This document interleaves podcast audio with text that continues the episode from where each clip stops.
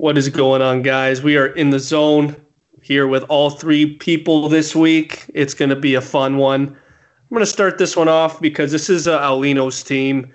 He's predicted them to sweep the Tampa Bay Lightning before, and now they get that bona fide superstar who just actually got benched not too long ago.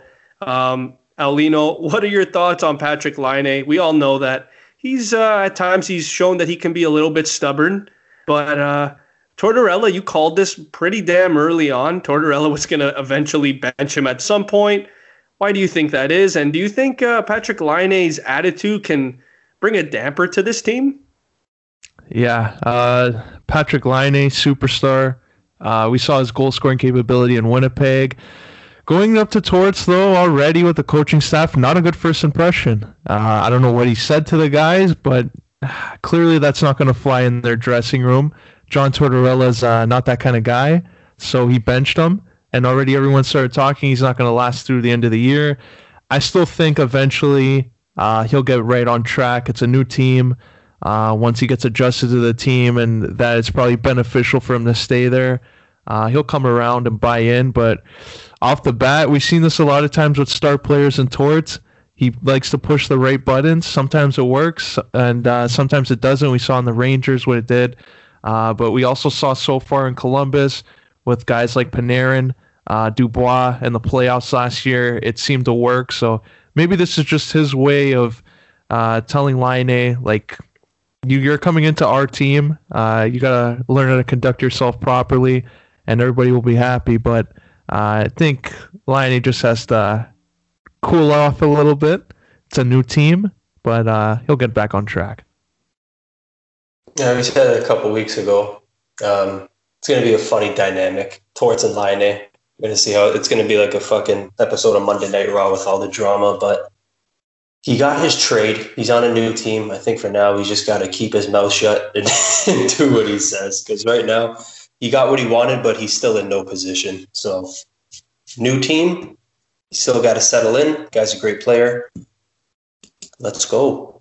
I'll never forget when he first went there, and they had the big banner, and he and it looked like he didn't even like he, it didn't faze him at all. He just looks at it. Oh, this is okay, cool. And then he goes on to the rink, and I remember the cameraman's all in his face. He's stepping on the ice, and he looks like he's literally frowning, like going on the ice for the first time with.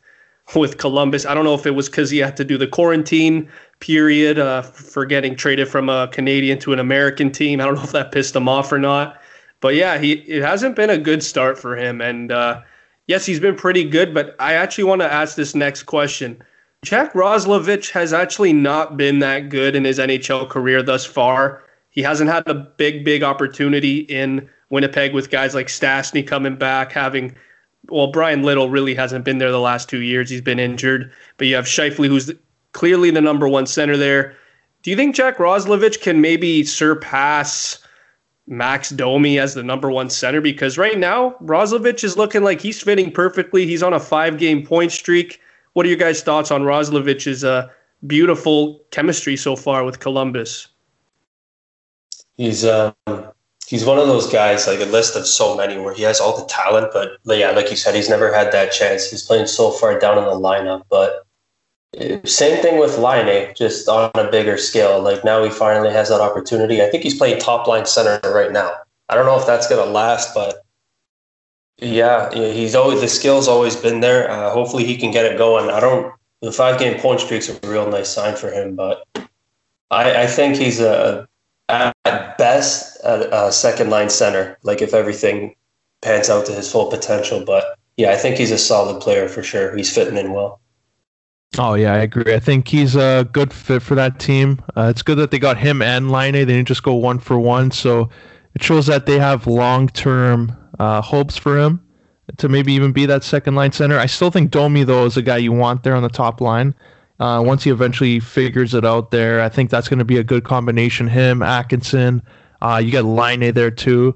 Uh, but just looking at the way that he's played so far, he's going to play Domi out on occasions, probably on the power play.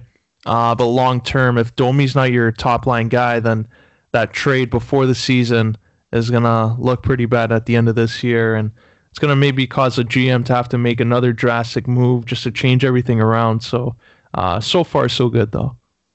We talked earlier about team chemistry, team morale, and coming to a new system and basically accepting your role and accepting a different atmosphere. Uh, do you guys think Patrik Laine, moving forward, if he doesn't really click with this team in maybe the next, like, I'll say ten games, do you really see him lasting here, first of all, in Columbus? And secondly, if it's not Columbus, where would you like to see Laine end up if it's not long-term in Columbus? He's got a, he's on the two-year deal, right? Yeah. Oh, man. Okay, I'm still thinking, like, smaller market, because I don't know if he wants to be in that limelight, because, yeah, he seems like the guy that wants to be the star somewhere. So, um,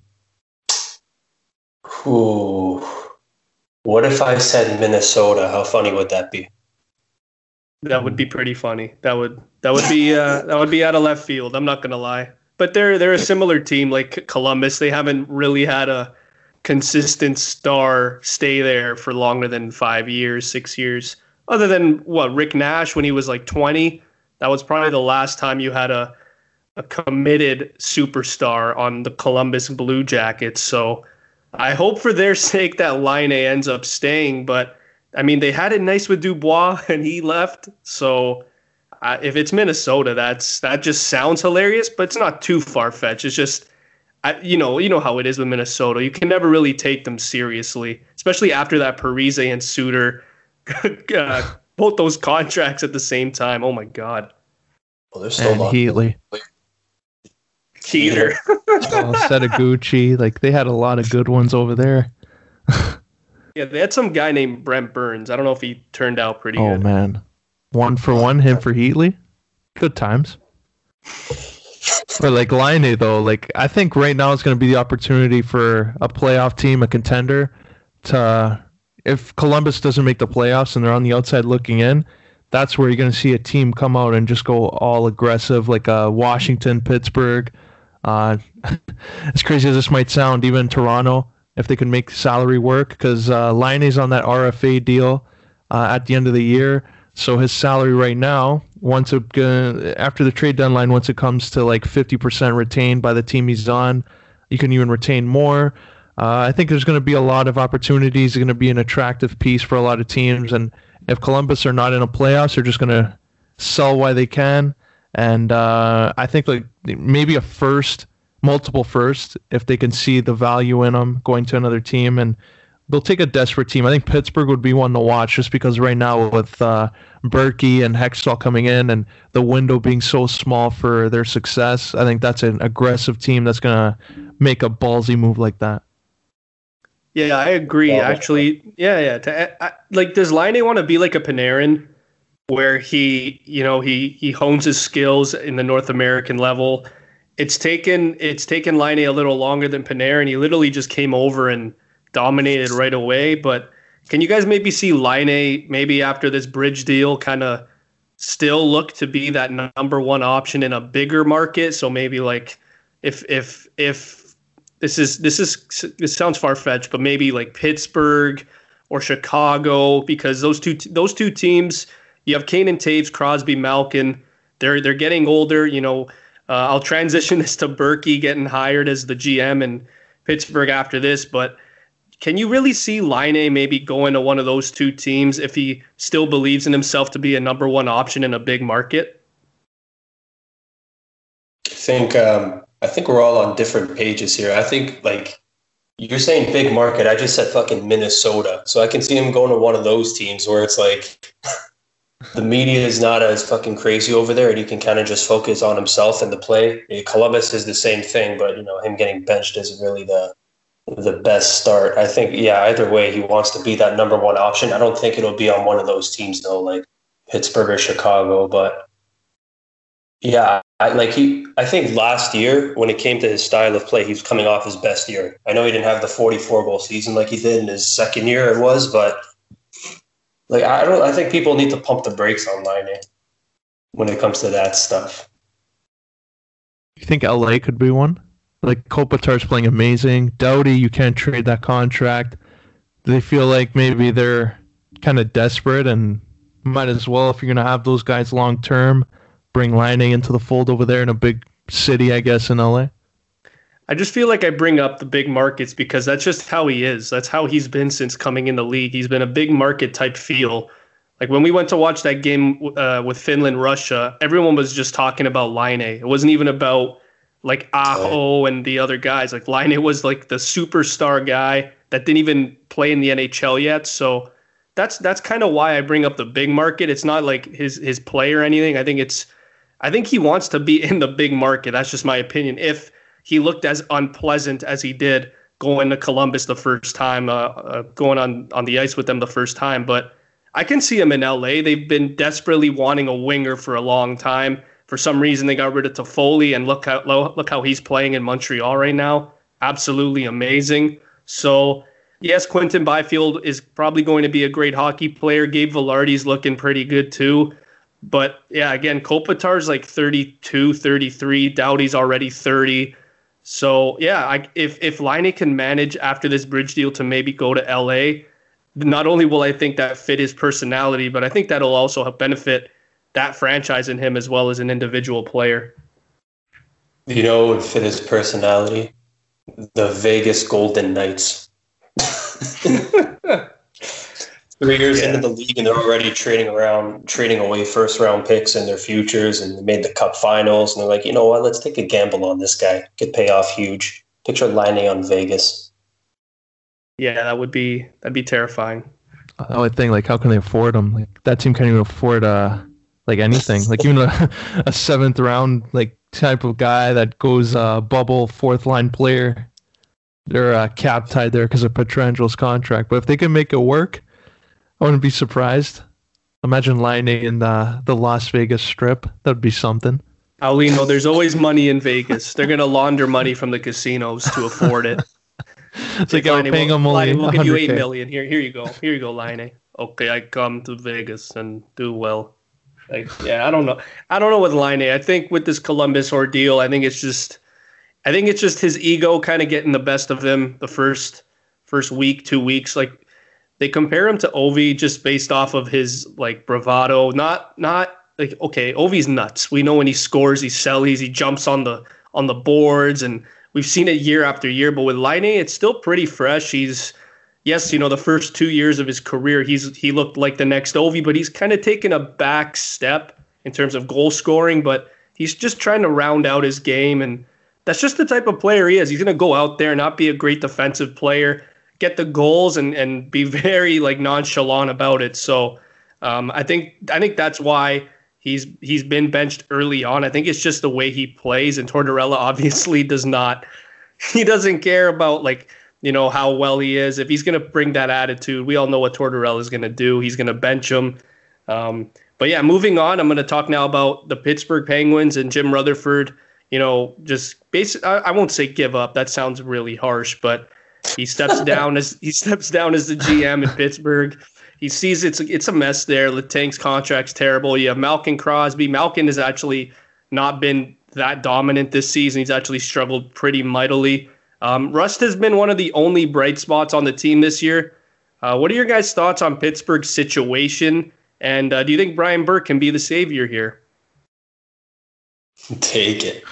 Oh, this is a risky one. When I saw Hextall, I'm like, you know what? He understands the market over there in Pennsylvania. Could work.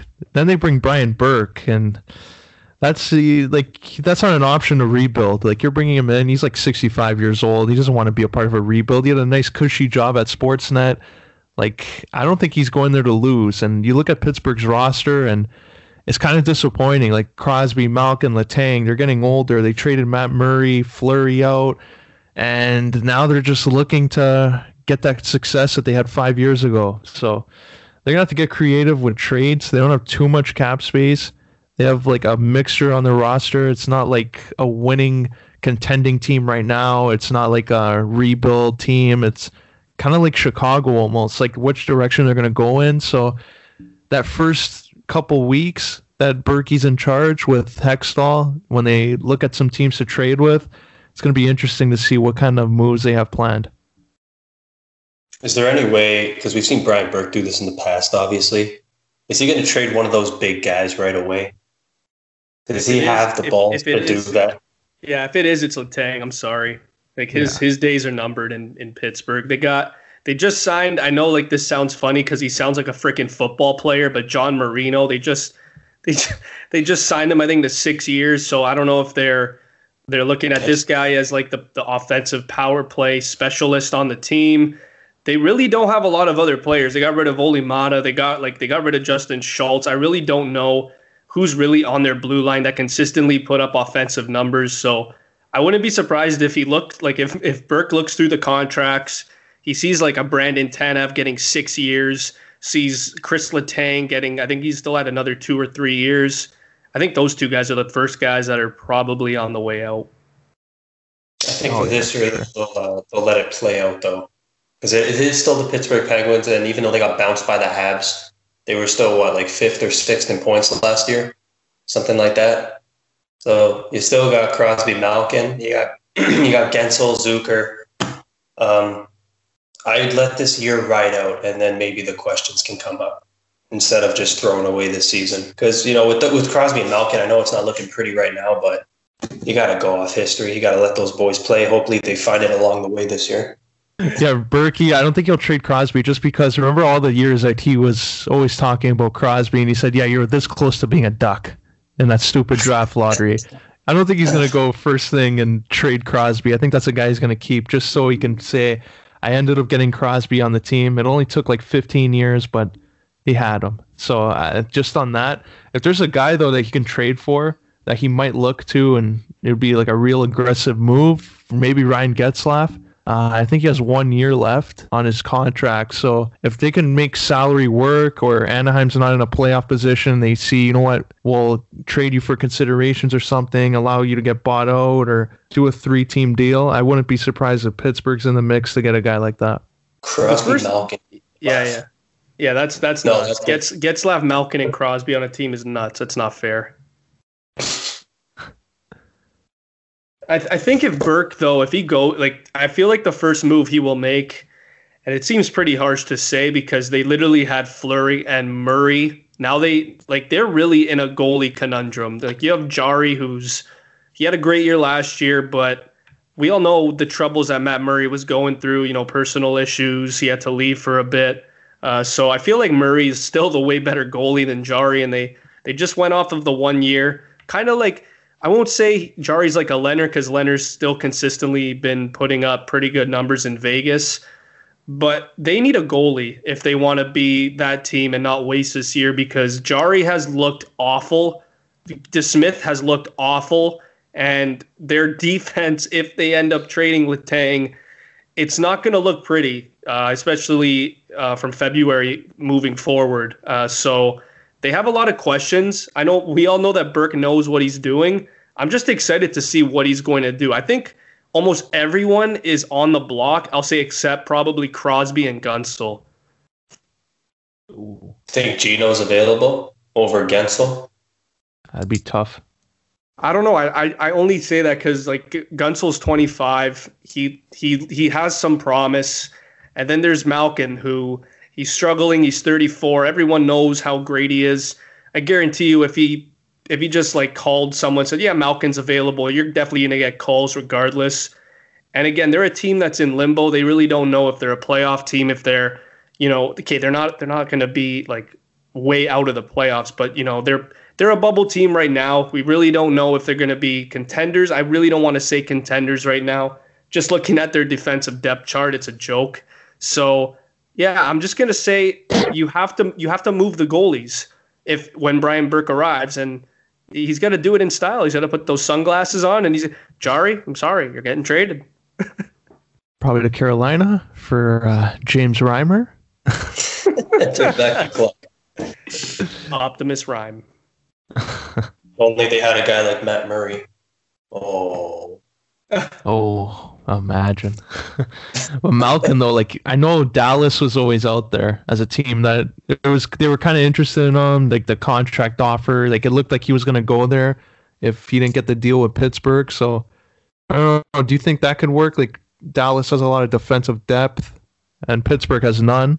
I think Malkin to Dallas right now would make sense if they can get someone back on D. Um, could you just um, yeah yeah could you imagine, could you imagine like if he did a Malkin for Sagan swap and then you throw a D in there with Sagan? Because oh. it'll be like uh, I could have had Sid. Oh yeah, you also could have had Tyler, and you got now you got them both. Then he brings Phil yeah. from Arizona back to Pittsburgh. He has all three of them. Oh man, that's a party. Oh, then, that, then at that point, he just became G M to freaking boost his ego and everything that he's wanted to do. But I, I don't like if I, if that happens, I would die of laughter. I don't see Sagan and Crosby working out at all. I don't I don't see that working out. Um, but Malkin Malkin being with Jamie Benn, imagine that line. Oh my God, two horses going at you. That would definitely put some fear in the in the opponents for sure. Um, at that point, Joe Pavelski would probably be the happiest man on the planet. So, yeah, I mean, if I'm Dallas, I'm doing that. Sagan, to me, yes, he's younger than than Malkin, but to me, he's never really reached his full potential in Dallas. So maybe a, a new change of scenery is needed. Like, like, look what happened with Taylor Holl when he went when he literally went to New Jersey that one year right after leaving Edmonton. Sometimes a change of scenery really changes a player. So if Sagan can leave Dallas and actually finally become an offensive player that we've hoped and dreamed of for years, then I would definitely do it if I'm Dallas, um, or any other G M for that matter. What have you been expecting out of Tyler, though? Like, were you waiting for that forty-goal, ninety-point year out of him? Because he's always waiting, been like... I've been, right I've been waiting for that since twenty fifteen. yeah. yeah. It seems like he's going to do it every fucking year, and then you'll finish with like around thirty goals and seventy plus points, and we're like, yeah, it's a good year. There's there's more from him, but that was still a good year. But yeah, if he were to slide in that second line spot there, that would be something else. But yeah, I've I've only heard Malkin to Dallas, like when it comes to trade rumors about him. So if that were to happen, like you'd look at fucking Klingberg and Heiskanen, and I don't think they'd ever part ways with Heiskanen. So yeah, probably Kling- Klingberg. Yeah, and then maybe like a Gurianov. It's it's a monster deal either way. Yeah, that would be huge. Um, but like, yeah, it's funny with Sagan. I always thought he would kind of be like a Stamkos, as crazy as that sounds now. Like I always thought he would be like a ninety-point guy. Um, and then all of a sudden he started turning into more of like a Bergeron-esque, not, okay, not Bergeron, like two-way, but like points. Like sixty-five, seventy, sixty-five to seventy-five is what you're getting out of Sagan, and you know, you you anticipate forty goals. His I Q is elite, and you know his shot is great. But he kind of gave that to Jamie Benn. You know, Jamie Benn was like more of the playmaker at first, and then you started seeing Jamie Benn start going forty for forty. So um, yeah, it, it's it's very disappointing that for to, at least for me as a hockey fan, knowing that Sagan never really reached his full offensive potential. But yeah, if I'm any G M. Especially, like I said, Pittsburgh, like Sagan and Crosby sounds unreal, but I don't really know if that would work, honestly. Like I'm unless Crosby wants to take a back seat, and uh, I really don't know how that would, like a like a guy like Sidney Crosby, I don't know if he could ever accept a role like that. I don't think he has to though. It's fucking Crosby. I think he's his last year in the league. He'll get like eighty-five points, and then he'll retire on top. Yeah, I wouldn't be surprised with that. But uh, do you think, uh, real quick, do you think Tyler's going to get back to to form after this uh, year's over? If say if if Stamkos can do it, then yes, then Sagan can do it. Stamkos has gone through hell, and he's putting oh, up. God. I think he I think he has sixteen and eleven right now. So yeah, I, I absolutely I th- like he won't put up Stamkos numbers, but I'm saying if Stamkos can come back from like a I think he's had a blood clot, broken leg, uh, foot problems. So, yeah, I, I, I do think as long as Sagan puts in the work, as we've seen in all those Under Armour commercials, then, yeah, I think he should be fine. I love it. So we're going to we're gonna move on because this is going – we got to talk about Austin Matthews. I just want to bring him up and Marner and the Leafs because they've been absolutely killing teams. I think they're nine two and one. Matthews has scored in seven straight games. What are your guys' thoughts, Piniello? I know you have Marner and Matthews in fantasy. Um, and okay, you know what? Actually, also, you know what? Let's let's let's hold off for the Leafs for a sec. Vancouver, we've seen the last three games. They've gotten absolutely obliterated by the Leafs. We've seen them get obliterated by Montreal. Is this a fad or is this the real Vancouver Canucks? I'm, I'm hoping it's a fad. Um, yeah, their defense is fucking atrocious. And then you play a team like Toronto, and we we just we, we lit them the fuck up all three games. So uh, I think Quinn Hughes leads their team in points. He's only got a goal on the season. It's just I, I don't know what the hell is going on with them right now. Uh, when you look at that North American division, like or that Canadian division, I just thought you you kind of swap Montreal and Vancouver, and we're like, yep, that's pretty much it. And other than that, I think we predicted the whole thing the way it's going so far, but. The talent's there for Vancouver. Right? It's just kind of a, it's a head scratcher for me that they only got like five or six wins so far. Yeah, it's weird, especially Holtby's in net. That's a Stanley Cup winner, and it's like their D. Like they looked like they had everything going for them at the start of the year. Pettersson, Besser, like Horvat doing well, and just I don't know what happened. I just think they're way too good on paper. And then you look on that, like the way they've been playing against even Montreal, it's uh, we're looking rough. I think the G M is, uh, like, he got praised for making these big moves. I think he's going to feel uh, probably the wrath of the owner if this doesn't go well. He might be on the way out. Yeah, I was I was saying to my brother the other day, because we were watching the game, I'm like, this team, like, Travis Green should be fired in the next ten days if they don't get, like, three wins. Because this team is looking terrible.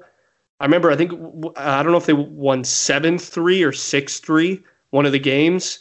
I'm just looking at, I'm just looking at Vancouver, and they just looked like lost. Like they looked, they did not look there at all. J T Miller has looked like a shell of himself from last year, which I don't want to say it's a one season wonder like Foligno, but like he's got way too much talent to be called that, but he hasn't looked in it at all. Vertanen as well. Like last year, I think he had twenty goals.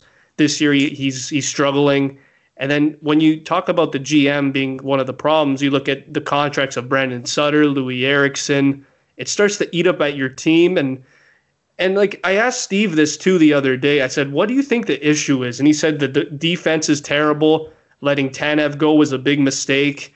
And uh, he said Jakob Markstrom, uh, believe it or not, he thinks he's better than Holtby and Demko, and he thinks letting Markstrom walk was also a huge mistake. So what are your guys' thoughts on um, those two moves being really crucial to this to this team? Did you see it coming with Tanev and Markstrom? With uh, with Markstrom, kind of, yeah. Uh, just because when you look at Demko and his kind of emergence, they're like, okay, we're going to move on from this guy, and because Markstrom was eventually going to get that deal from someone, so they're like, they got Holtby for a couple of years, and then Demko can slide in there. So when you when you looked at last year, Markstrom really bailed them out of a lot of uh, a lot of games, which makes sense now when you look at how the D's playing and how everything's playing out for them. So yeah, um, I'm not crazy. I'm not a big fan of Markstrom like most people, but yeah, you you, you really see where he saved them last year. Yeah, I thought last year he was amazing, and Uh, with the way Demko played, I thought if they didn't get Holtby, this guy should have been the one to step in. But now with him and Holtby together, it's like, do you go with the hot hand one night? Do you go with the other guy the other night? Like, I don't even think they even know who's really going to pull them out of this. But right now, it's not looking good. And you look at the team around them, it's a team that should be competing with Toronto and Edmonton at the top of the division, and they're not. So yeah, Travis Green, like Chris, you brought up there, and for sure Benning, they're going to be evaluated this whole next month, and I honestly wouldn't be surprised if one of them are like fired within that time. Yeah, and on the other hand, you know, we've made fun of um, Montreal's G M numerous times, Bergevin, and you know, he signs Josh Anderson, and at first, I'm looking at that contract, I still think it's too much. I think he got five million dollars, and it it, it just looks it looked silly at the beginning, but you look at the top two lines in Montreal right now, and it's looking really sunny in Montreal. Like, you have Suzuki there, who's looking like a mini Bergeron. You have Gallagher, who continues to just pepper goalies with shots every single year.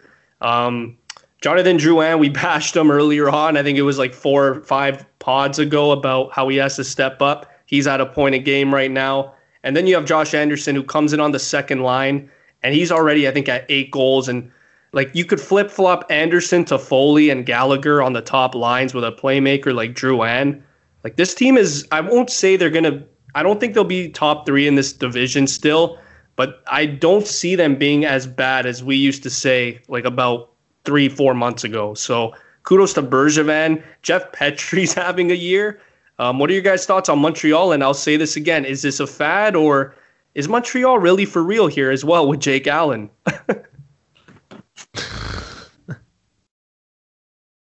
Yeah, I'm, uh, I'm fucking pissed off because I think it's for real. I, th- I had them like right ahead of Ottawa, and like I just said it before, like swap Vancouver and Montreal. I'm like, yeah, that's that's what we all said. But uh, yeah, they they're just they're pretty deep with their forwards, and they, they love the way they play. And fucking Petrie, ever since he's left Edmonton, has just flourished playing with uh, now with Shea Weber, Jesus, and Toffoli's turning back the clock. Yeah, Suzuki, like you said, he stepped in immediately in the top six. Um, holy shit. Josh Anderson's like, uh, not not like Zach Hyman, but it's like how we view him. It's like we, we fucking need Hyman. I feel like Montreal's like, we need Josh Anderson. We need that kind of player. Dren, I gotta, gotta pump the brakes on him because he starts off one of the best in the league, and then he falls off the face of the earth like three months later. But, you know, they're pretty solid. Good for them. Yeah, like I think Weber has uh he deserves some credit here. I think he's a guy that should be, like, a lot of people were writing him out of the league last year, uh, but he turned it around. He still proved he can be among the best defensemen in the game. As long as he keeps this form, I think Montreal will make the playoffs. But if he gets injured, that's a deal breaker, because then you're relying more on Carey Price like you did uh, at times last year. Uh, you still got into the playoffs. That was because of the new format. But if you get into that situation again, they're going to be on the outside looking in, and it's going to look a little rough if Jake Allen has to step in on a few occasions if it's a big game. So as long as Weber's healthy, this team's good to go. The one thing I love about Montreal being so successful is the analysts are absolutely blowing these players out of proportion. Like, I think Kelly Rudy said that, or I don't know if it was Kelly Rudy or David Amber.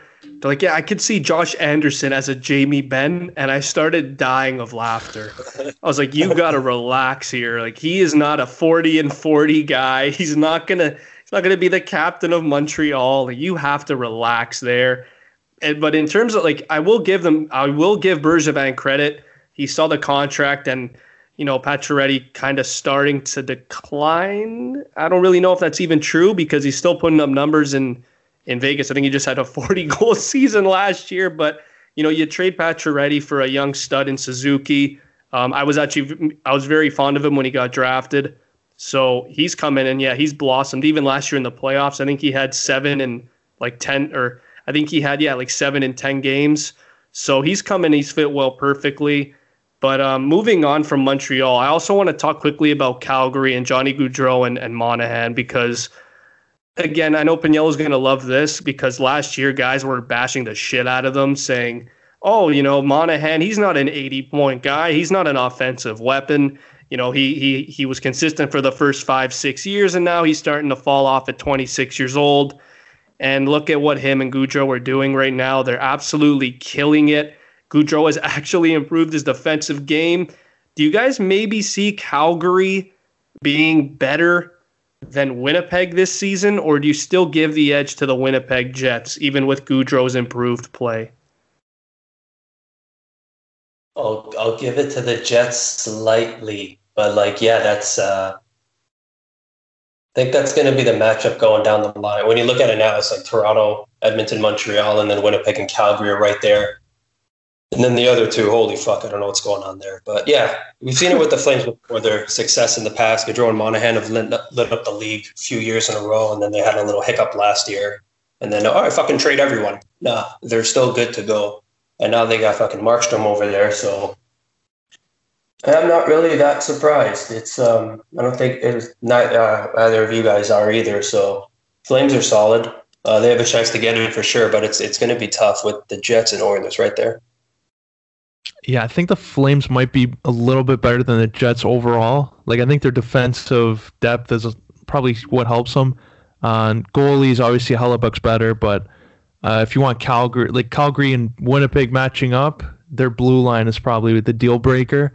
Uh, Monahan too, like he's just like he's been in the league now. It's crazy to even think. Like, it seems like he's thirty-five years old when you look back at all the years he's been playing in Calgary and playing at a high level, scoring thirty goals. He's still young, so there's a lot of development there for him. Gaudreau too, so I think they're only getting better. And just the way they came into the league, I think a lot of people may have uh, got their hopes up a little too much. Maybe think they're going to get like one hundred twenty points a year, be like McDavid, Draisaitl, but I think they're just as good as being eighty to ninety point guys and still being impact players. And I still think they should make the playoffs. Yeah, I absolutely their, agree. Look at their defensemen there. Like what Mark Giordano did for T J Brody all those years. Look what he's doing for Rasmus Anderson right now. We talk about their defensemen, and then you could slide Noah Hannafin down the lineup. So, yeah, when it comes to their defensemen, they, they fucking smoked the Jets there. Oh, yeah, they might have the best in the league. You even have a guy like Shillington who could, te- in this day and age, in this N H L, he can thrive. You have Valimaki, who at this point is looking like he's not even going to be relevant in Calgary. So they have a lot of depth there. They have Tanev as well on the third pairing, and he's a shutdown. He's he's he's on everybody's list to get a defenseman. I'm sorry. Like, you need a guy like Tanev. So um, kudos to them for getting him and Markstrom. You say Hellebuck's better than Markstrom? It's closer than we think, um, but I, that's I guess that's for another day. Now I'm going to move on quickly to the Toronto Maple Leafs, and then we'll move on from hockey, talking about the dominance of Marner and Matthews, and even Jason Spezza the other day, the other day turning back the clocks, getting a hat trick. Do you think the Leafs are going to finish first in the N H L, or do you think something down the line may crumble a bit? Oh, it's the Leafs. Something will crumble. But uh, in the in the division, yeah, very good chance to finish first. Just look at uh, we've seen this in the past before with our young guys. They always start off hot, and then a fifty-six game season, they could very well end hot. So you brought it up briefly before with Matthews and Marner. They are leading the way. Uh, yeah, Tavares and Nylander have been fucking amazing too, but the, the other two have just been out of this world. Have been carrying us. Freddie really hasn't really had to do a whole lot. He's getting like twenty shots a game. So, yeah, the Leafs can very well. I'll say they finish like top five. They they really could. In a way, though. In a way, I like kind of hope they don't finish first, because you know how this market is with that. They'll probably say, oh, if they don't sweep in the first round, some they're in trouble. Uh, they're going to get their hopes up. Already have the parade planned out. So, just on that, I kind of hope Edmonton just edges them out for first, have the Leafs finish second, and uh, go from there with not too much expectations on them. But, yeah, I think overall, though, like you're looking at their team, the way they've been playing, Spezza is amazing so far. Like, since that game where he went on waivers, came back, and just looked like the Ottawa Senators version of him, it was good to see. Uh, Matthews and Marner still leading the way there, and even their D, like, how many times have we seen Frederik Andersen just get twenty shots a game? It's like unheard of for this team. So it's a nice little surprise here. And maybe if they continue it, they won't have to rely on him getting like injured all the time and having to play too much. Campbell can ease back in there, get a few games. So overall, they're on the right track. Yeah, and I also want to shout out, um, you know, Leafs Lunch. They they, they quickly talked about Sandin and uh, his part in this organization, and if the Leafs should trade him and and part ways with him because of how well the defense has been. Travis Dermott is a guy, like Piniella was said time and time again, he thinks that like it, it like this is his last year with the team. I think he signed like seven hundred thousand as well.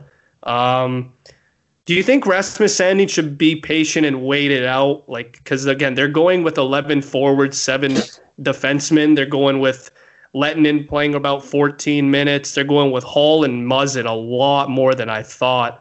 I think Holl, Muzzin, and Riley are putting up like twenty-three and up.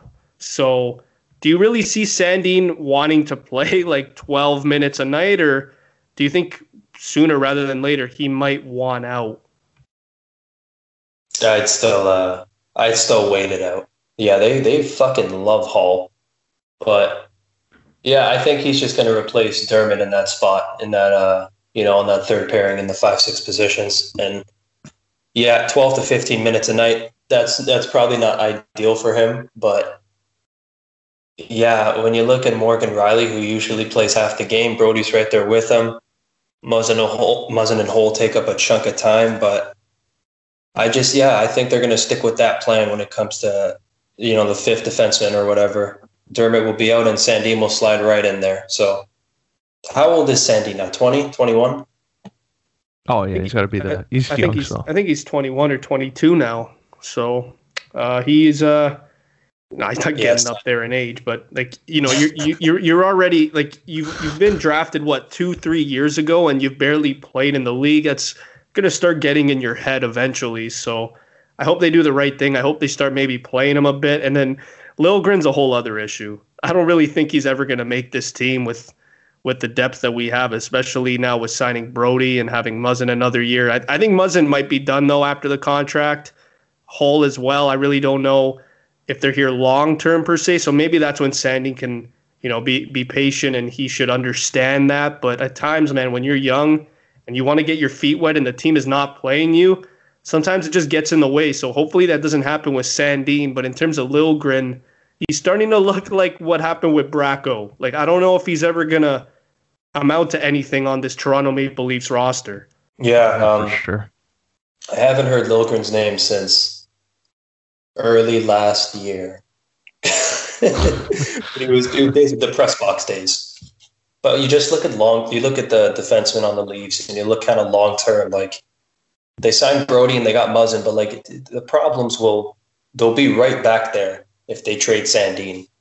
Like, this is the guy I look at for the future as our top four D for the next however many years. So they got Riley locked up. He's he's going to be here for the long haul. And other than that, I don't fucking know. So they're going to need these young defensemen to step up pretty soon. If it's not Liljegren, it better be Sandin. Yeah, even looking at Dermott, I think he knows the deal. Like, I think Holl played him out of that spot. Sandin, he knows the deal, I think. It's just Dermott's going to probably get traded. He was there just to see if Holl can maintain that same uh, play. Last year, down the stretch, he was playing well, so I think they were going to see if he can still maintain that. They had Dermott in, and if, let's say, Dermott were to play amazing, he's still not going to re-sign because the Leafs can't afford him past a year, so I think he knew that coming in. I think he just used this as an opportunity to maybe play himself into a better deal.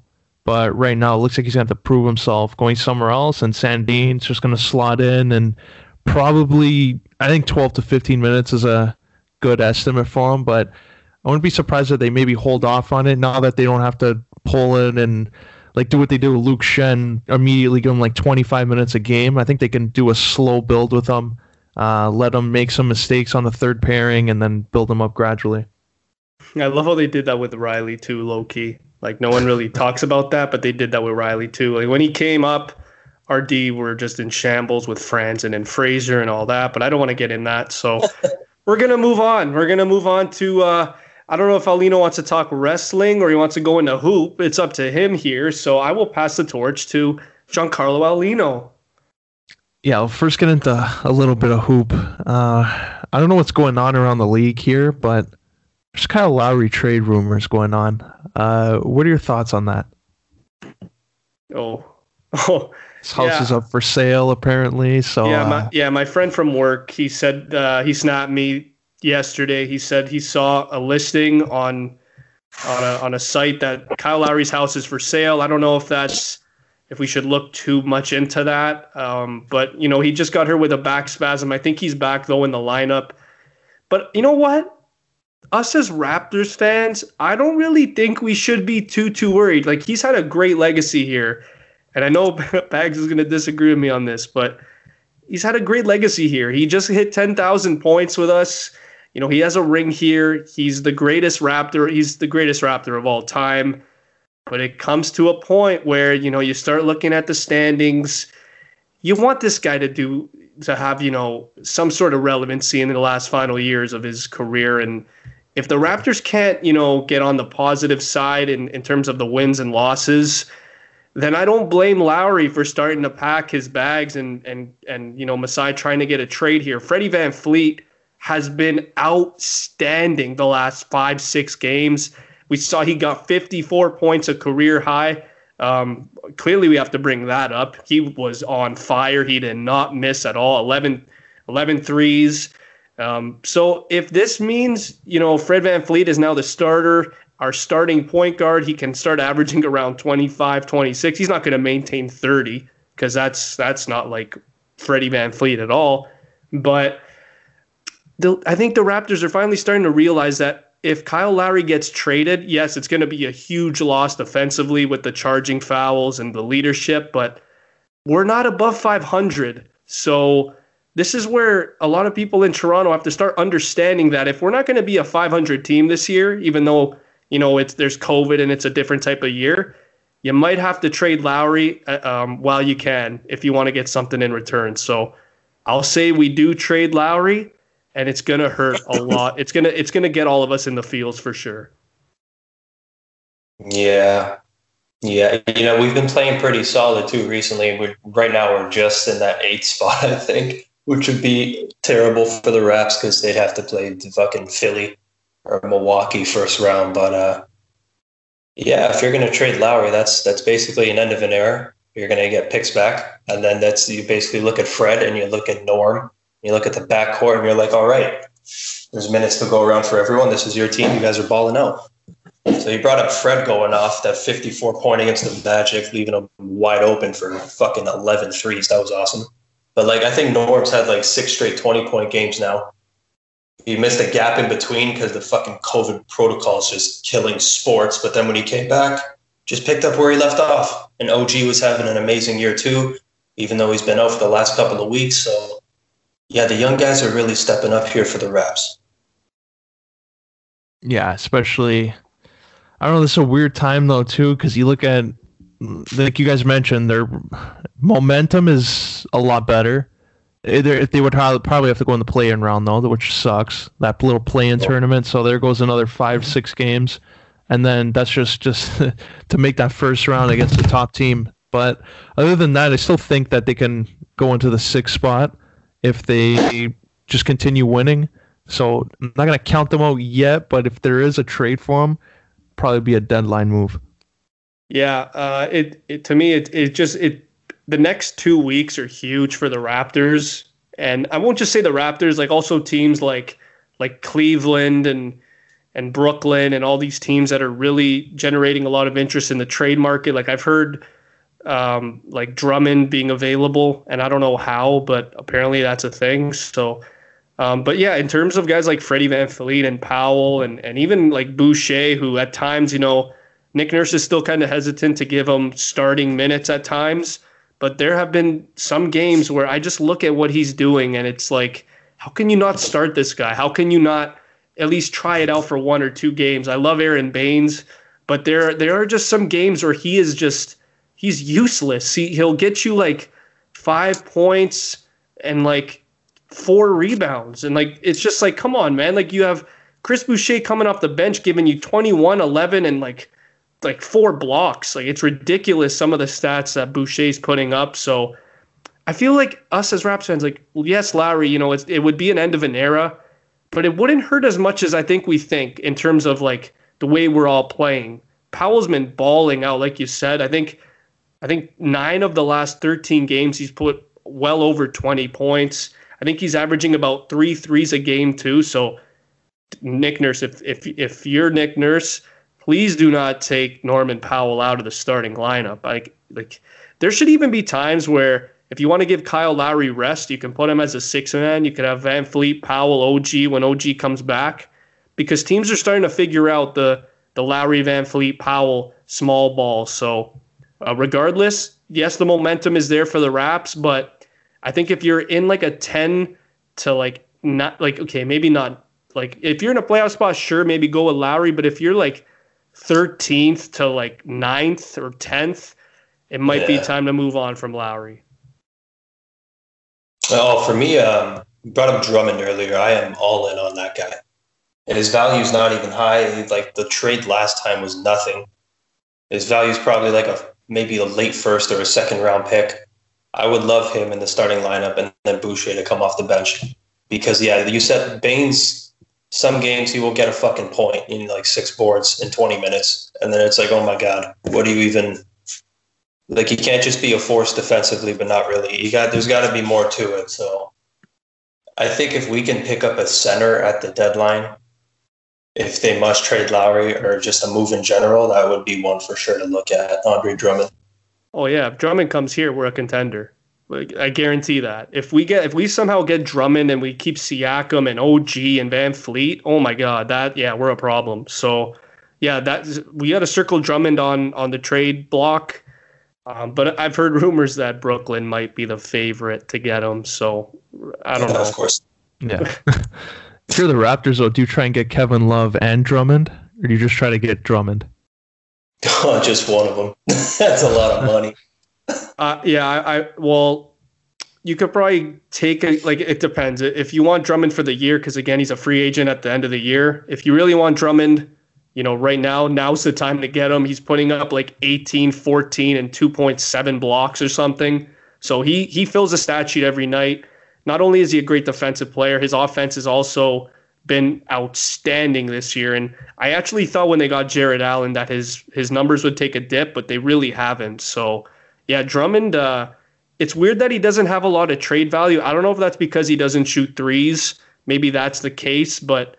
He is definitely probably the best rebounder I have seen since Dennis Rodman. So, yeah, if I'm the Raps, especially with the way some games Baines can't buy a board to save his life, get get Andre Drummond. That would uh, make the Raptors probably a top five team in the Eastern Conference.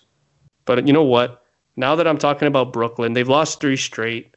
James Harden is looking like, like again, I said it I think last week or two weeks ago, he doesn't shoot anymore. He rarely shoots the basketball. He's literally turned into a Jason Kidd.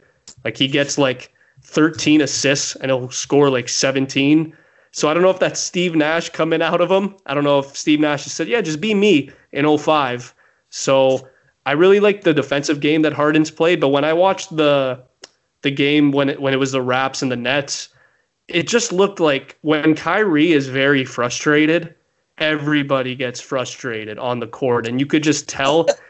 It, like, when I saw that game, Kyrie was missing shots. At times, he wasn't getting the ball enough, and you could just tell in his face he just didn't want to be there. So we talk about it time and time again about the egos, and like there have been scenarios where I've visibly seen all three of them get pissed off. And even last night or two nights ago, DeAndre Jordan and, and James Harden were were yelling at each other too. So. It's getting to that point where, yes, you know, you have Harden, Durant, and Irving on the same team. But like you guys said, and like every analyst has said, there's one basketball. So I don't know if it's the chemistry. They got to still build on that. But, yeah, losing three in a row is definitely concerning for Brooklyn. Yeah, and they got uh, uh, Kevin Durant missing the next three games as well because of the COVID protocol. It's just killing everything for them. But, um yeah, Harden's got to be a little more of a hog.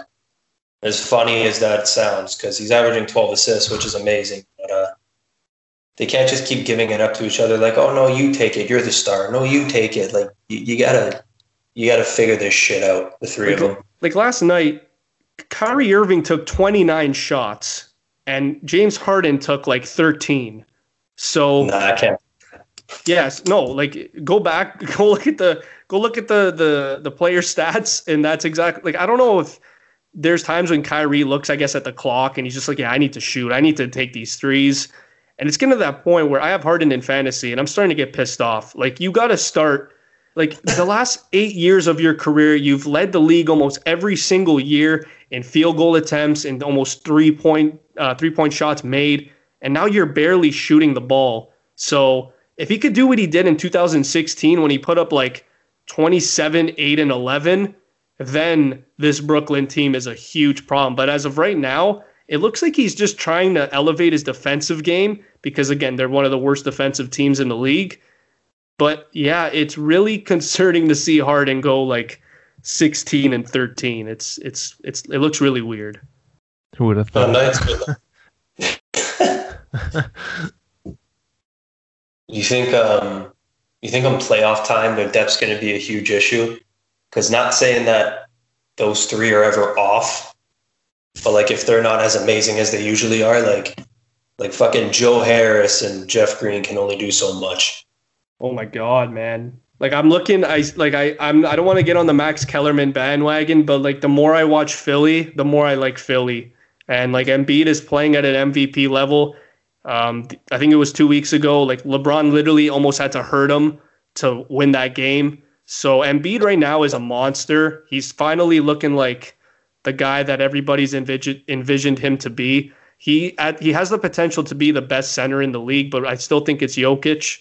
Um, but it's a great one two race, and Shaq, I know he's loving that. So, but I, yeah, like if Ben Simmons can put up a little bit more, then to me, the Sixers are the clear-cut best team in the Eastern Conference, at least right now, with the way Embiid is playing. But, yeah, if Brooklyn, uh, if they keep like up with these problems and they run into a really hot Philly team, I don't know, um, Max, with because Max and Steve and A, they basically just said, yeah, Brooklyn's going to the finals.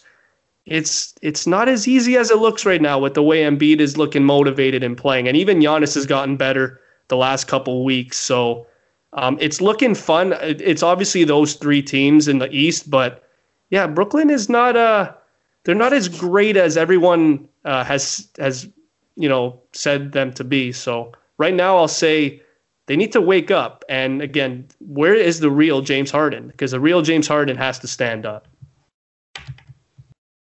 Yeah. I think uh, Durant too, like, for his first season back, he's played amazing. I just think as the season goes on, we'll slowly see Harden put those numbers up. So unless Philly's uh, playing and they have all this momentum going in, I just think Brooklyn is just good, like a little better to get past them. But if Philly's hot going into the playoffs and like Embiid's playing at that level, then it's going to get interesting. But other than that, like I don't see Boston beating Brooklyn.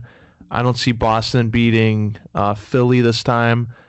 Uh, Miami's there, but I still think they're going to be uh, a lot of question marks with them. And then Milwaukee's the big team there. So it's going to be that race between Philly, Milwaukee, and uh, probably one of like this. I don't know if it'll be Brooklyn uh, like going to the final, but uh, Brooklyn will definitely be in that conference final against one of those two. Yeah, even there's, like, not a lot of, yeah, yeah. there's not a whole lot of separation in the East. I still want to wait like a month to see like what's going to happen because the race is just it's tight. Like it's it's Philly's the runaway and then Milwaukee and then everyone's like tied and wins or one win apart. So you get hot at the right time, anything can happen. And Brooklyn losing three in a row, that uh, you know Boston's right up their ass now, and the Pacers have been solid all year too. Alino had them out of the playoffs. They're right there for the fifth fucking seed. But yeah, it's it's tight. It's fun right now.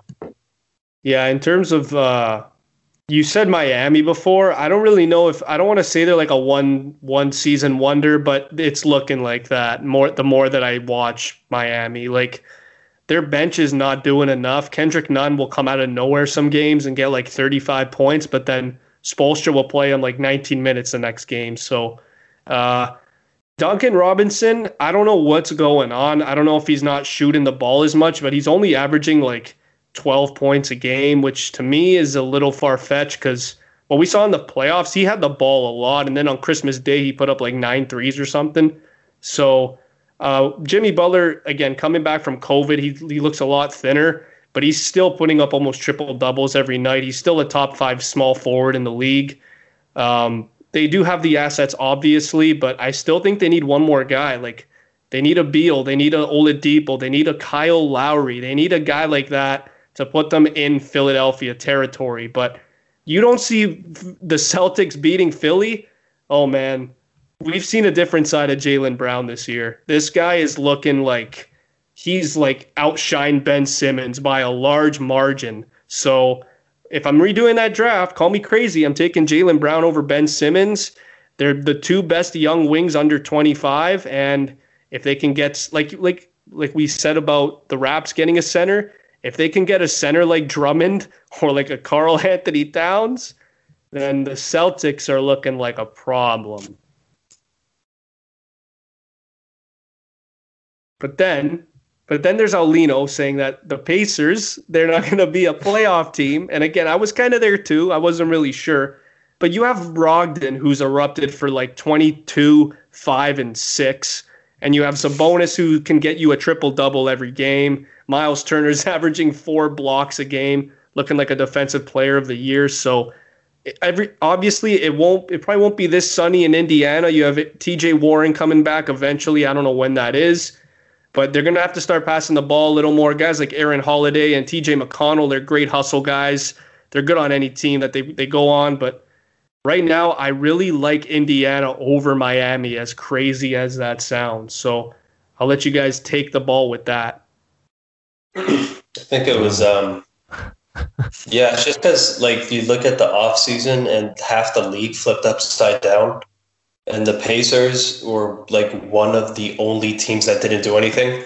But the best thing that could have happened for them was Brogdon coming off the I R and jumping right back into that starting lineup, and he's averaging fucking twenty-two points a year or something like that. And, you know, another year is Sabonis coming off his first All-Star appearance. Uh, T J Warren's missed the whole fucking year. It doesn't even, you wouldn't even think all their all their forwards and young guards are stepping up. So this this team's been together for a while. Uh, a lot of guys have been together, playing together for some time now. And yeah, it's really Brogdon and Sabonis running the show over there. So if they finish ahead of Miami, I wouldn't be that surprised either, really. Yeah, I'm kind of surprised just because I didn't expect Sabonis to put like up these kind of numbers. Uh, like everyone knows he's a good player, but the way he's developed is he's like all-star, like elite level type of guy that you can build a team around, which is a nice change for them, uh, considering like Paul George was that guy and then he was gone, and they had all this promise there with Oladipo. Uh, then he's gone, so it gives them something good there. Brogdon, I have him in fantasy. I uh, got him as a steal. Didn't think he was going to put these kind of numbers up either, so that's good. But like, you got to evaluate too, like, how do they match up with Boston if they were to play them? How do they match up with Philly? Like, I they could be a surprise. I just don't see them upsetting those guys if they were to get to the second round. So for that, I'll go. I think they're probably a year away from really making noise in the league. I like it. Anything you guys want to add, or is that it for this week? Give me Iguodala. That's who uh, Indiana doesn't have. You know who has him? Miami. So I'm going to go with the team that has Iguodala. You know what, though? You say they're a year away. They're going to get Karis LeVert next year. So that's going to be really interesting to see how he fits in. Oh, God. I forgot about that. They even have Karis LeVert. Oh, my. Okay. Yeah, they're they're, they're, they're going to be better than the Raps. If they're not already, they're, they're, they're going to be better than the Raps. So um, the thing that's hilarious, and I keep bringing this up, and I'm always going to bring it up, is how the hell do you manage – well, now Oladipo's gone, but how the hell do you manage to get Sabonis in that Paul George trade? Like, god damn, they got so lucky with that. He's definitely a franchise guy. There are, there are some people that just, they love Sabonis. They see him as almost a top ten player. I mean, that's ridiculous. He's not a top ten player, but the numbers scream, you know, he's a fantasy stud. He's a great player. We could see he's even improving as a leader, like year after year. And Turner, we like, again, I've always said to Piniello, like, I always thought Turner can maybe turn it on a little more offensively, but like the role he's playing right now is absolutely perfect. He's playing it well. So I love this Indiana team. I think the East is very competitive. Maybe other than I'll, I'll say five, five teams are up there and it's very close, but I'm still giving the edge to the, to the Sixers. And uh, in terms of the West, I mean, the Lakers are they're far and away the best team. So um, hopefully the East, it's it's a lot closer than we imagine, because the, the West is looking like a cakewalk right now for the Lakers. Hey, Utah, too. What the fuck's going on over there? I was a year off on that prediction. I don't take that seriously. No, no. Um, but, man, that's crazy. Coming off blowing a three nothing lead, I'm not going to take anything you do seriously until it's the playoffs. I'm sorry. You could come in first place. I really like, well, okay, wait and see. Just like Barkley's, just like how Barkley views Mitchell. Oh, that's cold. Like everyone's saying he's an all-star and, and or a superstar, and and and Barkley's like, no, he's not. He's not a ah, superstar. What a bully! Give him a check. I love it. I love it. Stirring it up. Yeah, but that's it for this week. We talked hoop. We talked hockey. Next week we'll talk a little bit more about wrestling. We'll talk about the state of the W W E and how it's looking pretty worrisome for the future. They're not really relying on their young stars, but that's for next week. This is Chris Martelli, Giancarlo Alino, Anthony Piniello signing off.